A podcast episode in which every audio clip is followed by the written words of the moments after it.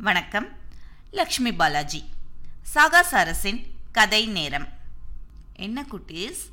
உங்களோட பெற்றோர்களுடன் கடைகளுக்கு சென்று பொருட்களை வாங்கி வந்துள்ளீர்களா? ம் எந்த பொருளை எப்படி வைக்க வேண்டும் என்று உங்களுக்கு தெரியுமா? அதை பற்றிய கதைதான் இது. தாராவும் ரவியும் பழங்களையும் காய்கறிகளையும் வாங்குவதற்காக ஒவ்வொரு வாரமும் சந்தைக்கு செல்கின்றனர். ஆனால் ஒவ்வொரு முறையும் ஏதாவது ஒரு பழம் நசுங்கி விடுகிறது. கனமான மற்றும் லேசான பொருட்களை நசுங்காமல் எப்படி வைக்க வேண்டும் என்பதை பற்றிய கதைதான் இது. கேட்கலாம் வாங்க. தக்காளி சட்னியை செய்தது யார்? இன்று தாராவும் ரவியும் சந்தைக்கு செல்கின்றனர்.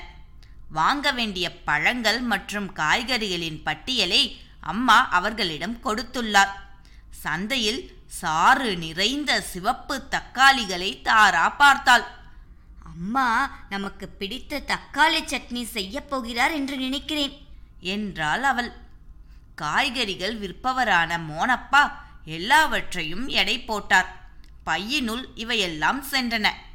ஒரு கிலோ புதிய சிவப்பு தக்காளிகள் அரை கிலோ வெங்காயம் அரை கிலோ உருளைக்கிழங்கு ஒரு தேங்காய் ஆறு எலுமிச்சம் பழங்கள். தாராவும் ரவியும் பாடிக்கொண்டே வீடு திரும்பினார்கள். எங்களுக்கு வேண்டும் தக்காளி சட்னி தக்காளி சட்னி அம்மா செய்யும் சுவையான தக்காளி சட்னி தக்காளி சட்னி. எங்களுக்கு வேண்டும் தக்காளி சட்னி தக்காளி சட்னி அம்மா செய்யும் சுவையான தக்காளி சட்னி தக்காளி சட்னி.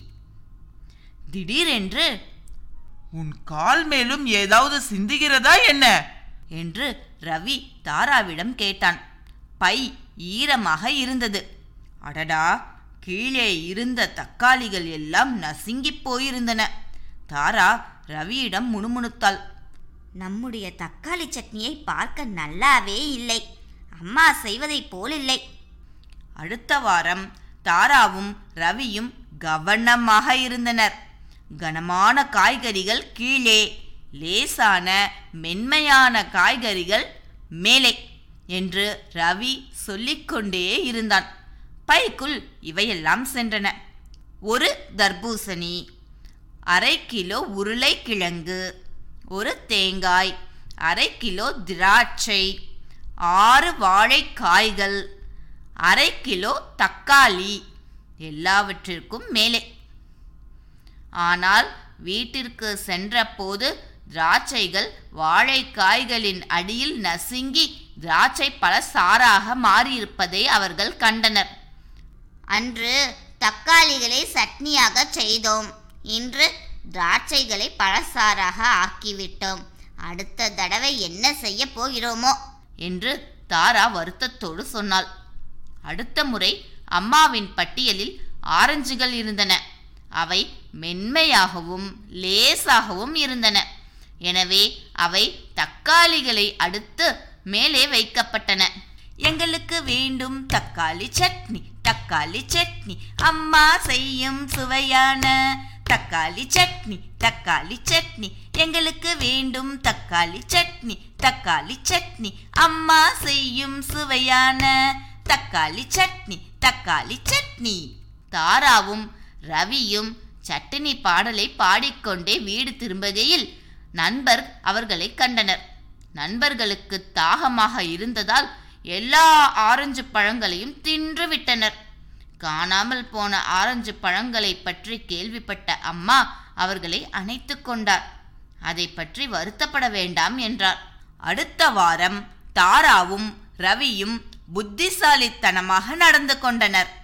ஆரஞ்சுகளை எல்லாவற்றையும் விட லேசான புதினா இலைகளுக்கு கீழே மறைத்து வைத்தனர்.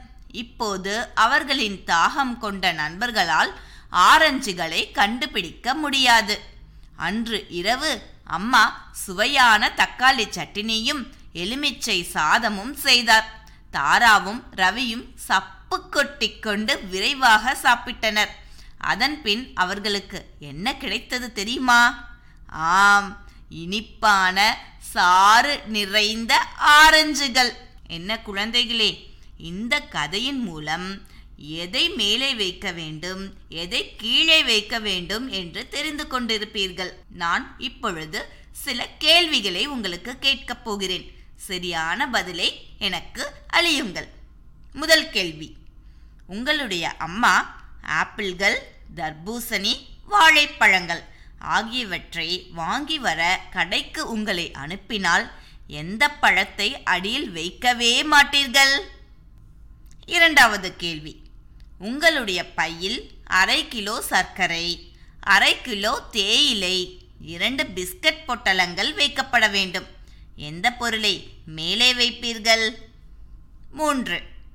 ஒரு நாள் காலை ரவி அரை டஜன் முட்டைகள் அரை கிலோ வெங்காயம் ஒரு ரொட்டி பொட்டலம் கால் கிலோ உருளைக்கிழங்குகள் வாங்குவதற்காக கடைக்கு சென்றான்.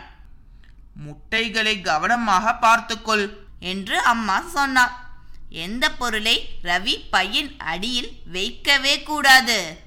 இதே மாதிரி வேறொரு கதையுடன் நான் உங்களை மீண்டும் சந்திக்கிறேன். அதுவரை நன்றி வணக்கம்.